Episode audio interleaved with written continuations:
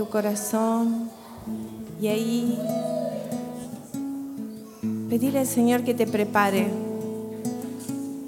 que te prepare para recibir lo que Él quiere en este momento, para que nuestras familias sean visitadas por su presencia, que nuestras familias sean restauradas, edificadas, sanadas, liberadas. Gracias Señor. Gracias. Amén. Bueno, hoy tenemos una noche hermosa vamos a recibir muchos favores y muchas gracias para nuestras familias. ¿Quién quiere recibirlas? Ustedes saben de qué depende de nuestra apertura de corazón. Y mm, saludamos a los que nos están viendo a través de internet, a, a todos los que nos escuchan, nos miran, nos ven y también pedirles que multipliquemos cada uno de nosotros los, videos, que los mandemos eh, o los audios. Eh, estamos en varios lugares y cada vez que nosotros llevamos, anunciamos o multiplicamos estos videos, estos audios, estamos también ayudando a que el reino de Dios se extienda. Porque lo que aquí hablamos es del reino de Dios. ¿Y qué es el reino de Dios? El reino de Dios trae sanidad a los enfermos, liberación a los pobres, redención a las familias. Lo imposible se vuelve posible. ¿Y quién no quiere que todas estas cosas sucedan en nuestras vidas? Todos queremos, ¿verdad? Bueno, tenemos, miren, tenemos hoy una jornada preciosa. Yo le voy a pedir a Melina que venga con Elenita. Tenemos dos testimonios que se dieron en esta semana. Eh, cuando hablábamos con José y con Martín, eh, qué íbamos a hacer de especial para, mm, para este día, queríamos hacer algo especial y Dios nos regaló dos testimonios que ahora los van los vamos a compartir. bueno, bueno, vamos a darle un aplauso a Elenita y a su mamá. Bueno, eh, yo les voy a hacer un poco la entrevista, les voy a hacer las preguntas. Bueno, eh, ¿cuántos años tenés, Elena? Nueve. Nueve. Casi diez, dice la mamá, Clara. Bueno, eh, ¿cómo, ¿cómo, fue la venida de Elena a tu vida? Eh, bueno, yo vivía en Buenos Aires, estaba haciendo mi carrera eh, de cantante lírica, estaba en el Teatro Colón. Y bueno, conozco al papá de Elena, eh, yo quedo embarazada y después por, por esas cuestiones, el papá la, la, fue a anotar al registro civil, fuimos al registro civil a anotarla juntos. Y bueno, después cuando Elena tenía seis meses yo decido volver de Buenos Aires porque... Te pregunto algo, ¿vos ya conocías a Cristo ahí? No, no, no, no. ¿Cómo era, cómo era tu, vida ahí en ese momento? Y yo hacía lo que me parecía. Eh, qué sé yo, como, creo que como todos, que uno toma la comunión, la confirmación y después, eh, si no tenés alguien que, siga, que te oriente, como que uno se medio como que se desvía. Así que bueno, yo estaba desviada. Y cuando vos eh, tenés a Elenita, eh, venís con ella bebé a Rosario, y ¿qué, ¿cómo estabas? ¿Te sentías sola? El papá no estaba en ese momento y vos te sentías muy sola, ¿verdad? ¿Y ahí qué pasó en tu vida? Eh, bueno, yo cuando vengo a Rosario, el Señor me empieza a marcar eh, de formar una familia. y bueno, entonces decido bautizar a, bautizar a Elena. Yo, bueno, empiezo acá en el grupo. Y bueno, y que el Señor, viste, me, me fue guiando en el grupo. Y así que bueno, eh, nos casamos con Nino. Eh. A ver, levanta la mano Nino por ahí. ¿eh? Está con sus otros dos hijitos ahí. Así que yo le fui a pedir a Nino que sea el padrino y él me dijo que no. Estaba medio enojado conmigo. Pero porque el título de él no iba a ser padrino, sino el padre de Elena. Así que, bueno, le doy gracias a Dios por, la, por el amor que le dio siempre a Elena. La tomó como su hija. Y bueno, para mí es una bendición. ¿Y qué pasaba con los papeles? Vos eh, tenías, eh, el papá de Elena no está, está en el exterior, y vos cómo era el, problema que tenías con, su apellido, diríamos, o con sus papeles. Claro, eh, todo empieza cuando yo tuve que ir a Uruguay eh, para cantar y no pude llevarme a Elena porque no tenía la autorización del padre y tampoco sabíamos dónde estaba el padre de Elena. Y fui a hablar eh, con la jueza y la jueza tampoco me firmó nada, entonces digo, no, no puede ser, esto es una injusticia porque ella recién va a cumplir ahora 10 años y tiene eh, mucho camino por recorrer y era, era un impedimento eh, estar dependiendo siempre de la firma del padre. Así que empezamos todos los trámites ya hace muchos años, más de seis años. Se cambié varias veces de abogado porque los abogados me decían que la jueza eh, de familia no me lo iban a otorgar porque la jueza siempre estaba como favoreciendo a los, a los padres y no a las madres. Y bueno, la verdad que me resultó un poco difícil como eh, afrontar todas estas cosas negativas de los abogados. Así que bueno, seguí buscando y bueno, eh, hace muy poco, bueno, hace unos años que conseguí por una publicación una abogada que también le doy gracias a Dios porque el Señor tocó su corazón y no me cobró nada de todo su trabajo, porque era su primer trabajo y eh, se encariñó con Elena. Así que mm, este viernes salió eh, el expediente a favor mío, que gane el juicio. Vamos a dar un aplauso al Señor.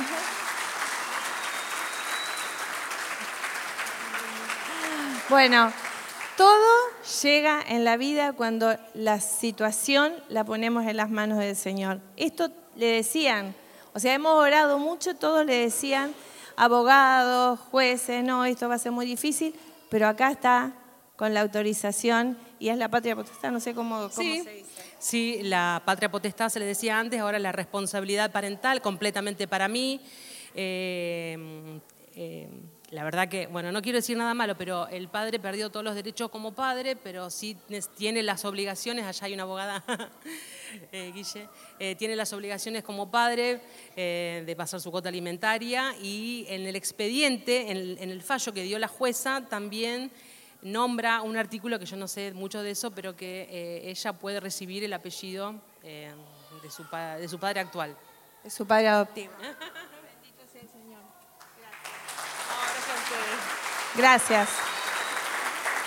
Bueno, bendito sea el Señor.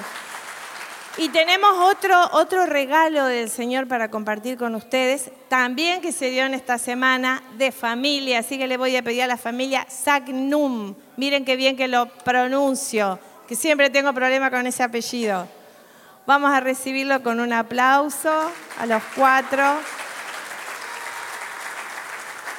Miren qué lindos que se ven los cuatro. bueno, eh, ¿tu nombre? Belén. Belén, ¿y tu apellido? Sagnum. Ah, bueno. ¿Tu nombre? Walter. ¿Y tu apellido? Sagnum. ¿Tu nombre? Charlie Sagnum. Andrea Campos de Sagnum. Bueno, ustedes dirán, ¿por qué le pregunta esto, no? Pero ahora cuando conozcan la historia van a ver por qué. ¿Hace cuántos años eh, empezó esta historia hermosa? ¿Cuántos años? Siete. Bueno, hace siete años, yo les cuento, le, pedí a Belén. Belén, ¿cuántos años tenés? Dieciocho. ¿Y vos, Walter? Ocho. Ocho. Dieciocho y ocho. Entonces hace eh, ocho años. Hace ocho años. Em, Belén eh, venía con sus papás biológicos y eh, también Walter, recién nacido, sus papás estaban en situación de calle eh, una familia con muchas dificultades y la situación fue que em, ellos pasaron a dónde? Sí, eh, Niñez tomó eh, el caso y bueno, Belén estaba en un hogar y Walter estaba con una familia solidaria por eh, seis meses, que es el plazo que tiene que estar. Pero estuvo 12 meses porque, bueno, tuvo un accidente, entonces, bueno, quedó en esa familia hasta que se recom eh, había tenido parte del cuerpo que se le había quemado, entonces, bueno, estuvo un tiempo internado, eh, o sea que se alargó el plazo por ese... Sí. Bueno, ¿y ustedes eh, cuánto hace que están casados? 12. ¿Y eh, cuánto tiempo estuvieron buscando eh, tener hijos? Tres años más o menos. Hicimos, iniciamos un tratamiento eh, con pastillas para mí y bueno, un montón de cosas que, bueno, en ese transcurso Andrea me venía diciendo, yo no quiero inseminación porque a Dios no le agrada, decía, y bueno, ¿qué hacemos? Digo, no sé qué vamos a hacer. Yo le daría la oportunidad a alguien, pero no, no, no haría eso. Eh, eh, Charlie, y vos decías algo, me acuerdo en fe, decías algo, contáselos.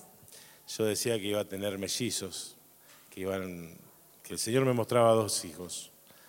Y, y bueno, no- yo digo, sin tratamiento, no sé, tenía poca fe. Y, y bueno, o sea, Pero seguías declarando que ibas a tener dos hijos. sí, sí, siempre lo declaré. Y dije, acá van a estar mis mellizos y qué sé yo, y bueno, ahí está. Bueno, y eh, en esos, les cuento, eh, en ese tiempo estuvimos eh, en la comunidad, estábamos muy conmovidos por la situación de ellos y fuimos a la niñez con dos o tres hermanos de acá, José, Erika, bueno, no me acuerdo, Eugenia también. Y ahí eh, nosotros eh, les pedíamos ¿no? de que ellos volvieran a, estar con, una familia. Ahí nos dijeron que con la familia biológica no iban a estar más, pero que este, estaban buscando familias para que fueran adoptados. Bueno, el, tema es que eh, a nosotros se nos ocurrió decirle, "Y si nosotros conseguimos una familia para que estén juntos, bueno, nos dijo ella, si ustedes consiguen a alguien que los quiera adoptar a los dos, eh, ahí podríamos empezar a conversar. Bueno, y en una, en una reunión que tuvimos eh, con ellos en un almuerzo, que era la confirmación de uno de los, de los chicos de la comunidad, eh, yo los pensaba a ellos, con José habíamos dicho, ay, qué lindo sería que Charlie y Andrea los adoptaran, pero a la vez nos daba eh, como cuidado en preguntarles y, que ellos sintieran como que era una obligación y ellos no, no hubieran estado preparados. Pero bueno, nos animamos y les propusimos y cuéntenos ustedes cómo sintieron eso, porque es todo el proceso de alumbramiento de ustedes. Eh, bueno, yo le venía pidiendo al Señor que le enviara ángeles a Belén para que la cuidaran donde estuviera. ya era mamá de ella, ¿vieron? eh, para que la cuidaran donde, donde ella estuviera, porque me preocupaba que ella estuviera eh, por ahí. Y bueno, cuando René me dice que, bueno, yo le compartí a Charlie de que, bueno, yo quería llevármela un día para... Me la llevé dos veces a Armstrong llorando porque ella se la quería llevar, porque la veía en las condiciones. Esto antes de que se la sacaran. Antes de que se la sacaran, ella se la quería llevar para que, para, por las condiciones que estaba. Para cuidarla. Sí, sí, porque la quería llevar al médico, que la viera, que le- quería comprarle ropa. Eh, bueno, y cuando René me dice esto, yo sentí que era una respuesta de Dios, porque yo le pedía siempre, todos los días le pedía que la cuidara, que él, que le envíe ángeles para que la cuide. Y cuando ella me pregunta, yo le digo, sí, sí, vamos a ayudarlos por un tiempo, sí, sí, estoy de acuerdo. Y bueno, después cuando ella la llevé a mi casa, no quiso volverse más. Quería quedarse ahí porque, bueno, era ahí en, se hizo de, de amiguitas del, del barrio, empezó a ir a la escuela también, porque yo la había anotado, pedí permiso en la niñez para que hiciera, aunque sea medio año de colegio. Eh, y bueno, fue, la verdad que fue la mano de Dios. Y bueno, e- ella estuvo seis meses y después de esos seis meses, siete, nos dicen de, de Walter también que ya estaba bien. Se, había tomado la determinación de que no volvían más con su familia biológica. Y entonces ahí donde yo dije, bueno, pero Walter, eh, ¿qué va a pasar con él? Dice, no, pasa una, una lista de bebés en Enruaga, porque él tiene otro juez. Digo, no, digo, yo ni, ni siquiera le pregunté a ella, pero yo quiero que venga con nosotros, no quiero que se separen. Entonces, eh, dice el abogado que de, de la niñez, dice, no, no, dice, no te entusiasmes, porque, no, no, no. En el nombre de Jesús, le digo, vos decirle así que Walter va a estar con nosotros. ¿Vieron la fe de estos padres? bueno, y lo más lindo de todo es que desde ese entonces estos niños han cambiado, bueno, a, a Belén la ven que hermosa. Eh, hoy me decía, estás, pasaste a, A cuarto año. pasó a cuarto del secundario. ¿Y vos, Walter? ¿En qué grado estás? ¿En qué grado estás? Cuarto grado. Cuarto grado. Están los dos en cuarto. bueno, una belleza esta familia y luchando por la adopción definitiva, para que esos papeles salieran con el apellido que, eh, bueno, ¿quién no quiere contar esto último? ¿Quién de los dos? Bueno, los siete años que fueron siete años de que, bueno, reuniones, eh, siempre lo mismo, mismas preguntas, eh, situaciones que incomodaban, como, no sé, cosas que tenían que hacer porque realmente a quién se lo iban a dar, entonces ellos no nos conocían, entonces uno más o menos decía, bueno, pasaron cinco años, bueno, deben querer saber qué puede ser que, haga yo. Y no, y pasaban los años y estaba todo trabado y, y bueno, este año dijimos, "Oh, nosotros, este año se tiene que definir, este año se tiene que definir. Y empezó el ayuno, bueno, acá Andrea con eso fue fundamental. Y empezó con el ayuno y, em- el día, el miércoles, eh, lo, contactamos al, al abogado hace rato que lo venimos siguiendo para que, que también es un amigo mío y lo hizo gratis. Y bueno, fue, no nos cobró nada. Y él la agarra y dice, bueno, denme, el lunes vengan, fuimos el lunes, dice, no, vengan el miércoles. El miércoles se contacta con ella por teléfono porque yo ya no quería hablar más, yo ya estaba, era como que, aparte de que el año ya me tenía mal, venía mal. Y, y bueno, venía pidiéndole al Señor que me dé fuerzas porque yo ya, yo ya no podía más. El, miércoles cuando se contacta con Andrea, Andrea me pasaba el informe, todo por celular, porque yo viajo y entonces ella me iba.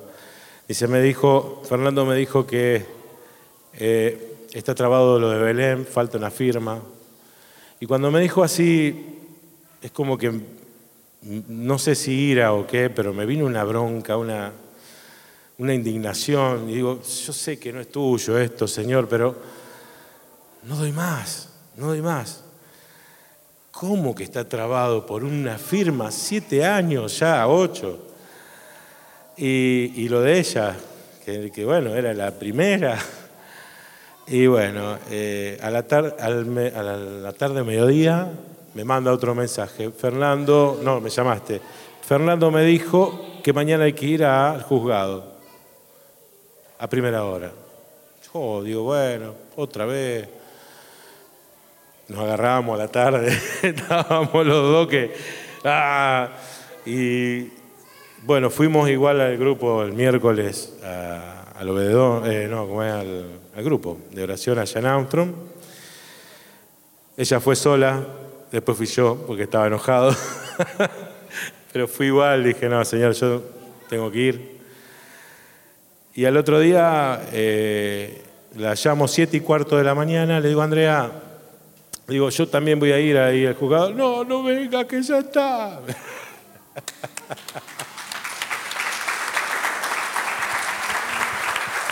Bendito sea el Señor, ya tienen los documentos con el apellido de sus padres y ha sido un parto eh, fuerte y ha sido un embarazo en vez de, de nueve meses de ocho años.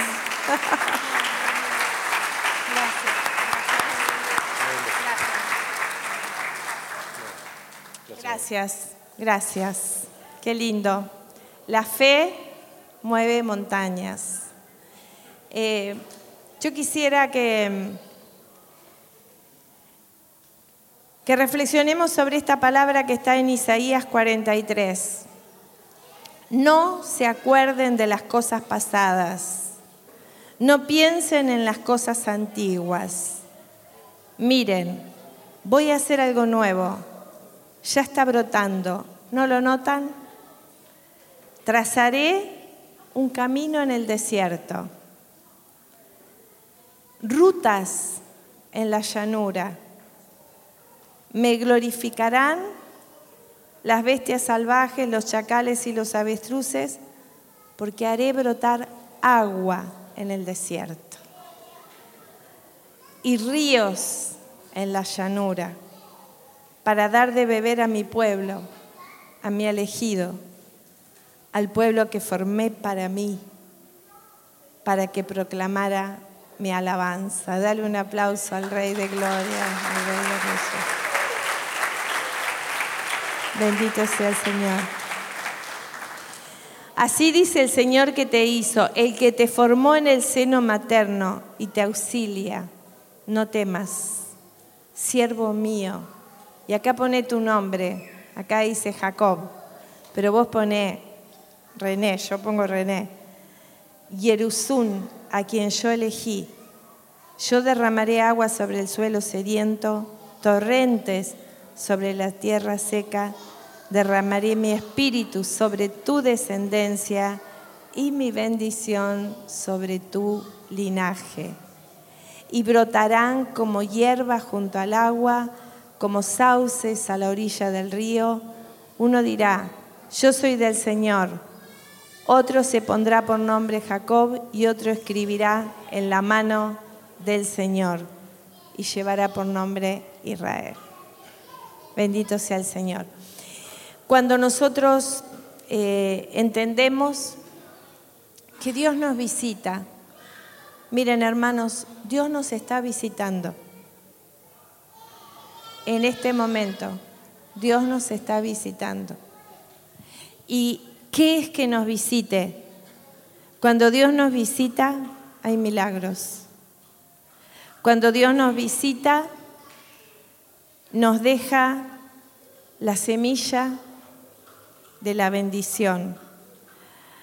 Cuando Dios nos visita, lo imposible pasa a ser posible. El ángel visitó a María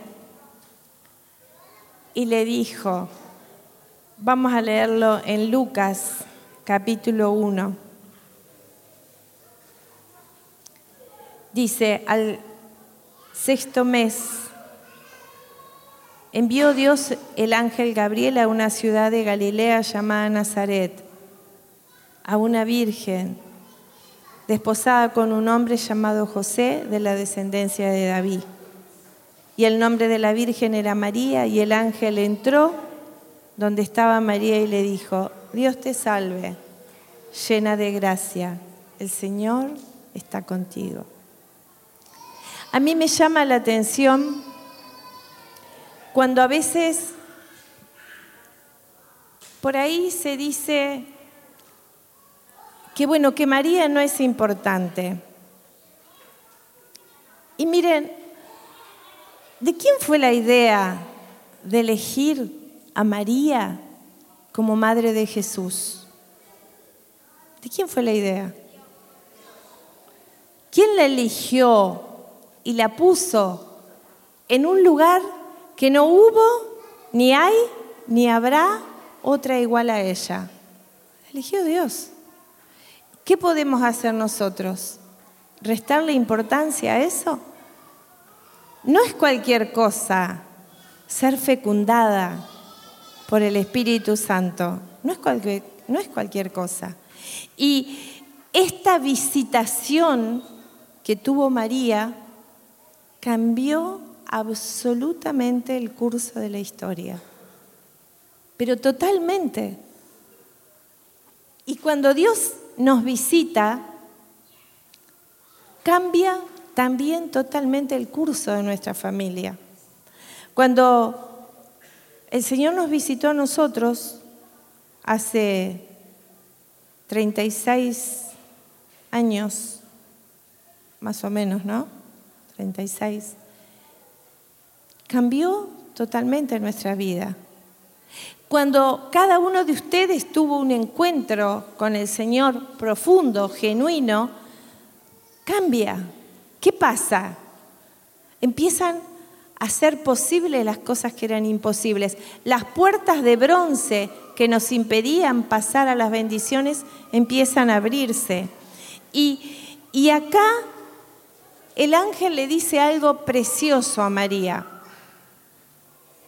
Dichosa tú que has creído. En otras dice, feliz de ti que has creído.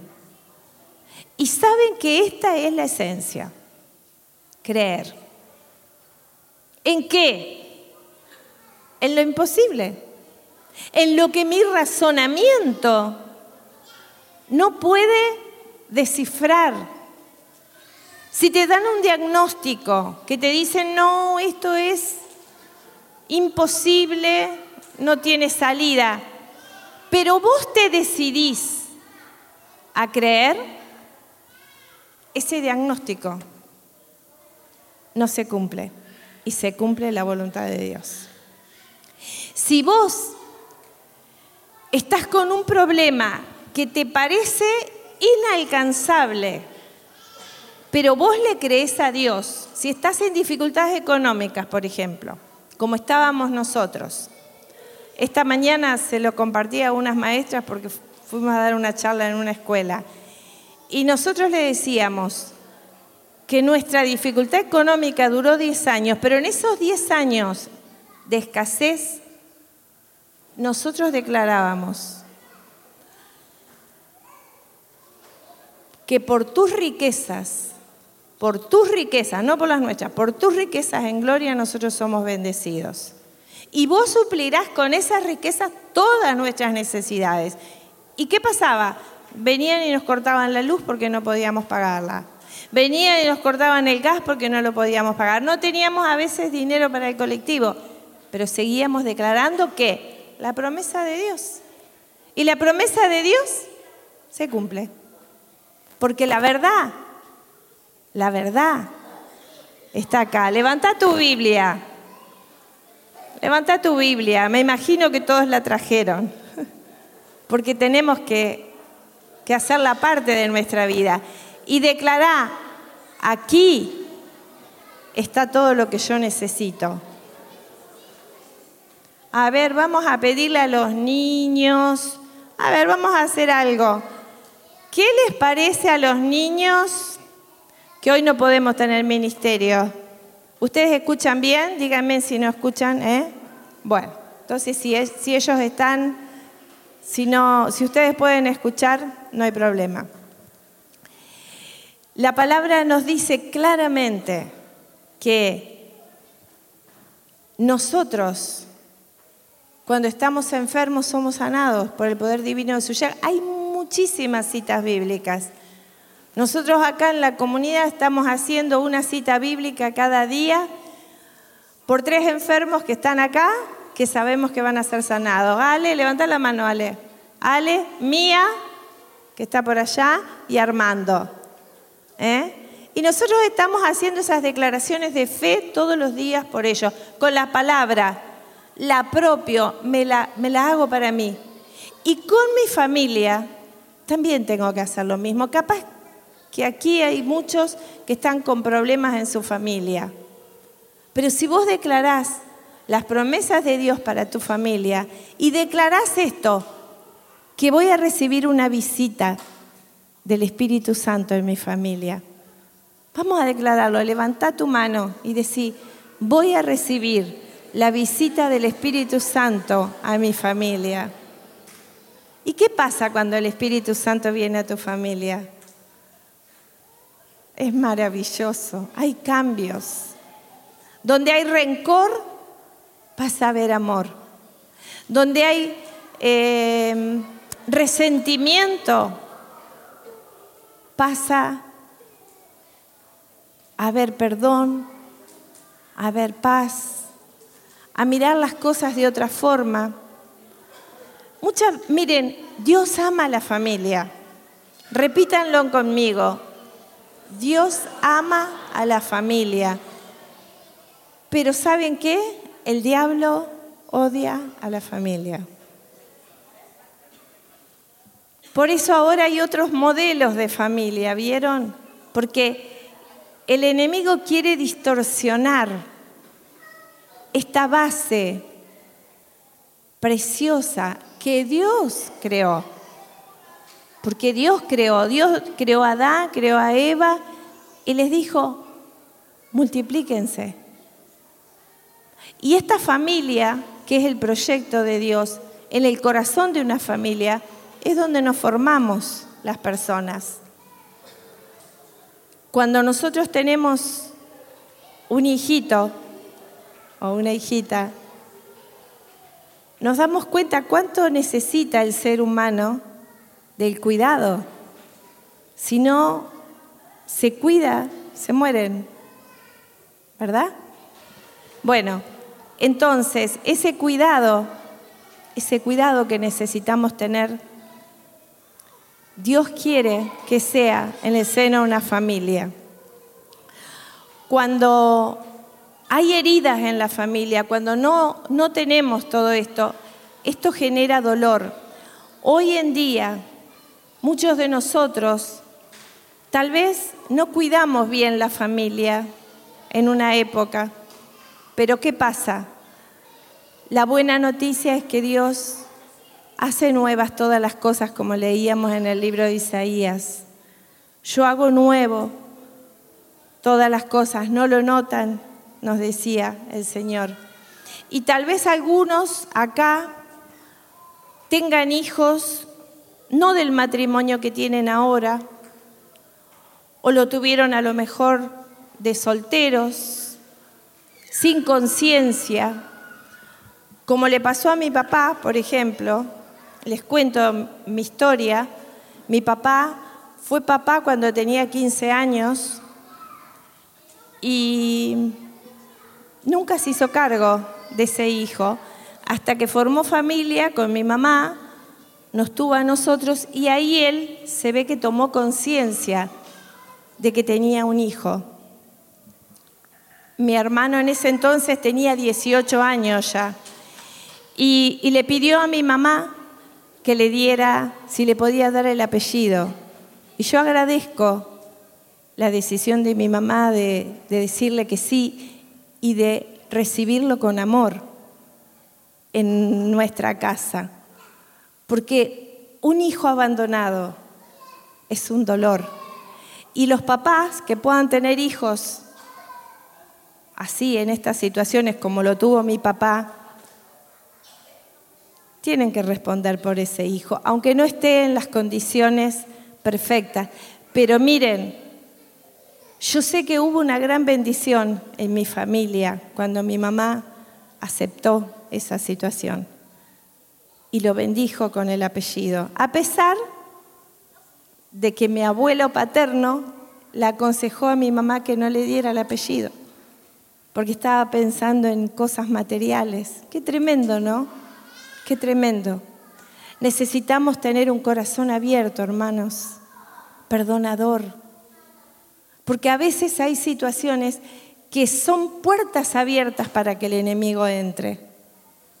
Y tenemos que cerrarlas todas para que no haya nada en nuestra conciencia que impida las grandes bendiciones que Dios nos quiere dar. Lo maravilloso es que podemos ir a ese lugar donde nos equivocamos, donde fuimos tal vez irresponsables,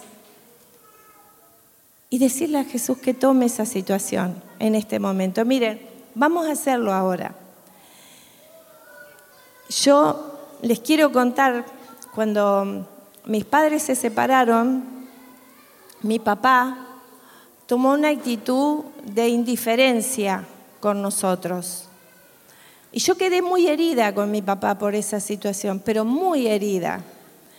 Y uno cuando está muy herido no se da cuenta que anda, es como cuando tiene mal aliento, se dan cuenta todos los demás menos uno. Bueno, cuando uno está herido, también. Eh, hoy Susana hablaba del enojo. No sé, cuando alguien, vos vas manejando y el que va adelante no puso el señalero y te enojás y, lo insultás y le decís todo, no es por el señalero, es porque vos llevas un enojo fuerte, grande dentro de tu corazón y no podés liberarte. Y bueno, yo estaba así y no me daba cuenta qué mal estaba por dentro.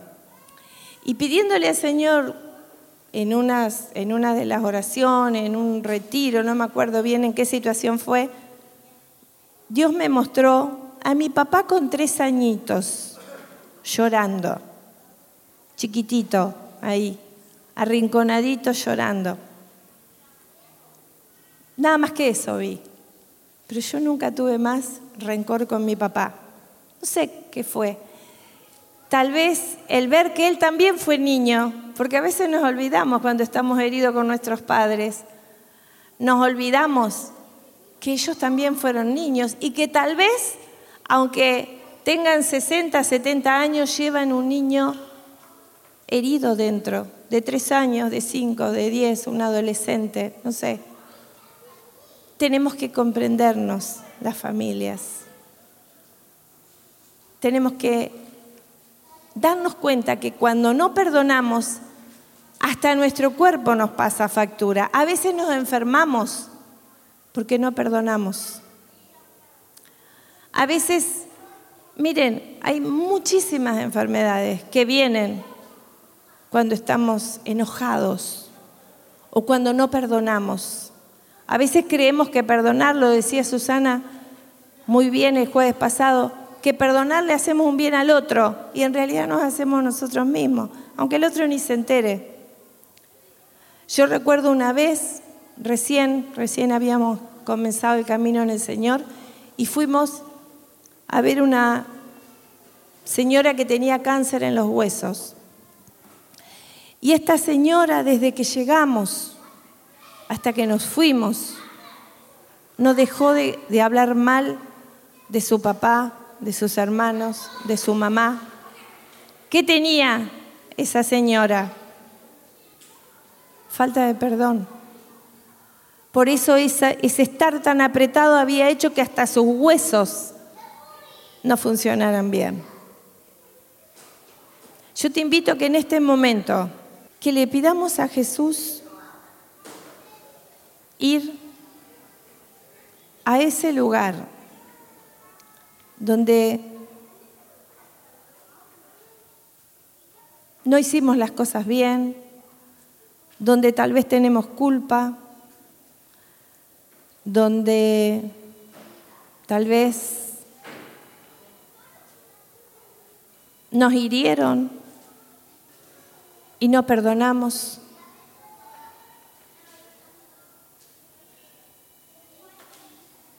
Señor sana. Señor Jesús, aquí estamos, nos queremos tomar de tu mano y que nos lleves a ese lugar. Llévanos, Señor Jesús, de la mano.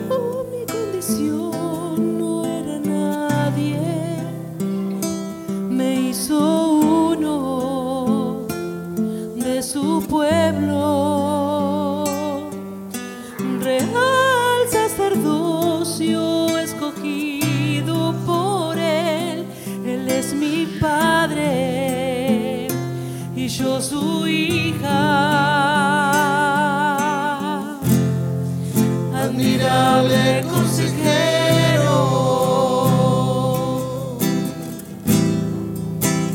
príncipe de paz,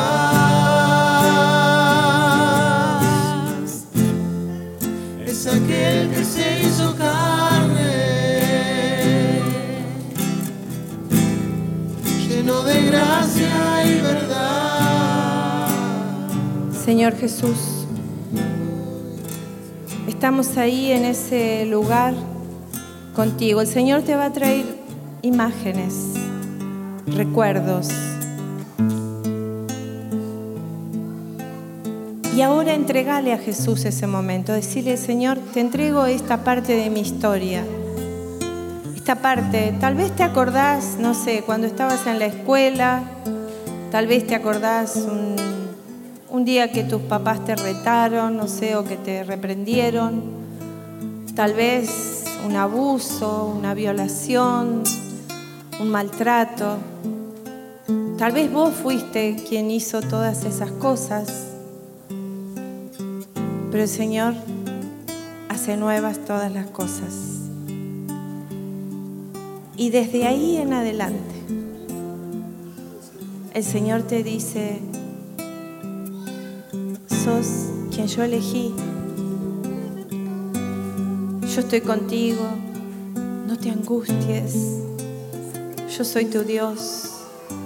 Yo te fortalezco, yo te ayudo y te sostengo con mi brazo victorioso.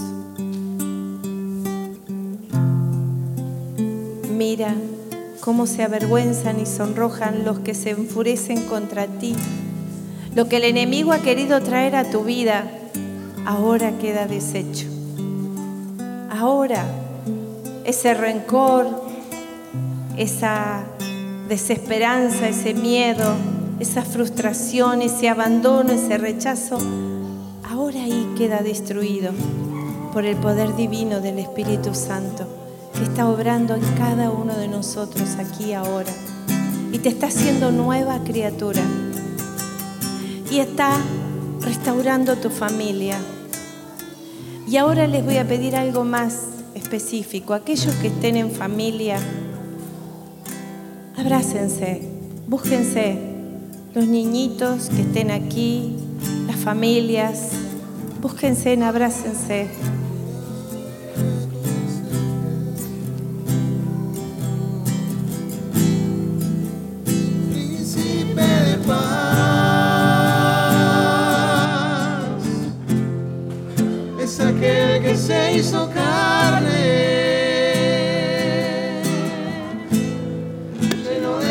Gracia y verdad,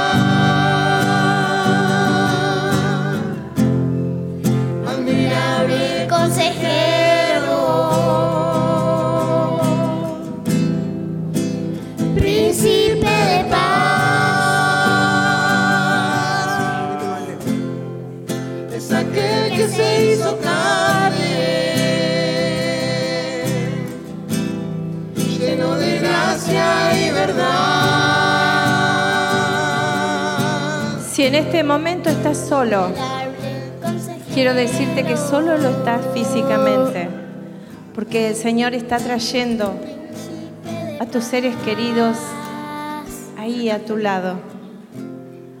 Y aquellos que no están en este momento aquí por cualquier razón, también en el Espíritu sabemos que Dios lo está trayendo. Y esos brazos, esas manos que te abrazan son las manos de Jesús. Y el Señor está sanando esas heridas que nos hacemos todos, porque todos somos imperfectos. Pero Dios te está sanando en este momento, te está restaurando, te está liberando y te está empoderando. Gracias Señor. Gracias por lo que estás obrando en este momento. Gracias Jesús.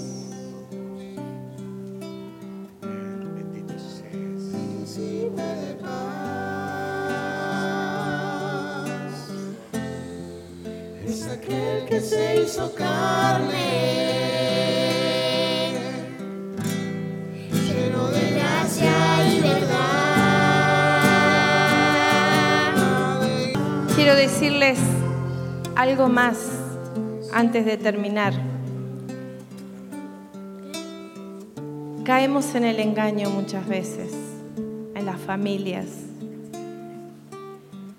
de que es más fuerte quien tiene razón, que gana el que tiene razón. ¿Y saben cuándo ganamos? Cuando morimos. Cuando morimos al yo y cuando dejo que, aunque tenga razón, abrazo, perdono, sonrío, cambio la atmósfera de mi casa. El cambio de atmósfera en tu casa, de rencor a amor, es fundamental. Que te rías con tus hijos, que les des tiempo a tus hijos. A veces andamos muy atareados con el trabajo. Nos pasó a todos, al menos a nosotros cuando nuestros hijos eran chiquitos.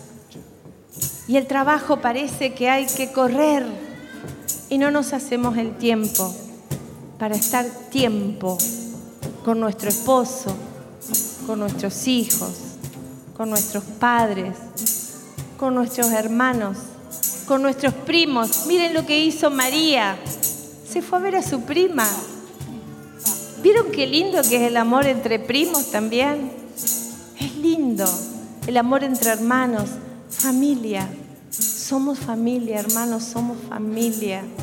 Y es linda la familia, porque Dios ama a la familia. Y dice la palabra, María le dijo al ángel, mi alma glorifica al Señor y mi espíritu se alegra en Dios mi Salvador, porque ha mirado la humildad de su sierva. Pidámosle la humildad al Señor, ser humildes, ser sinceros, ser santos.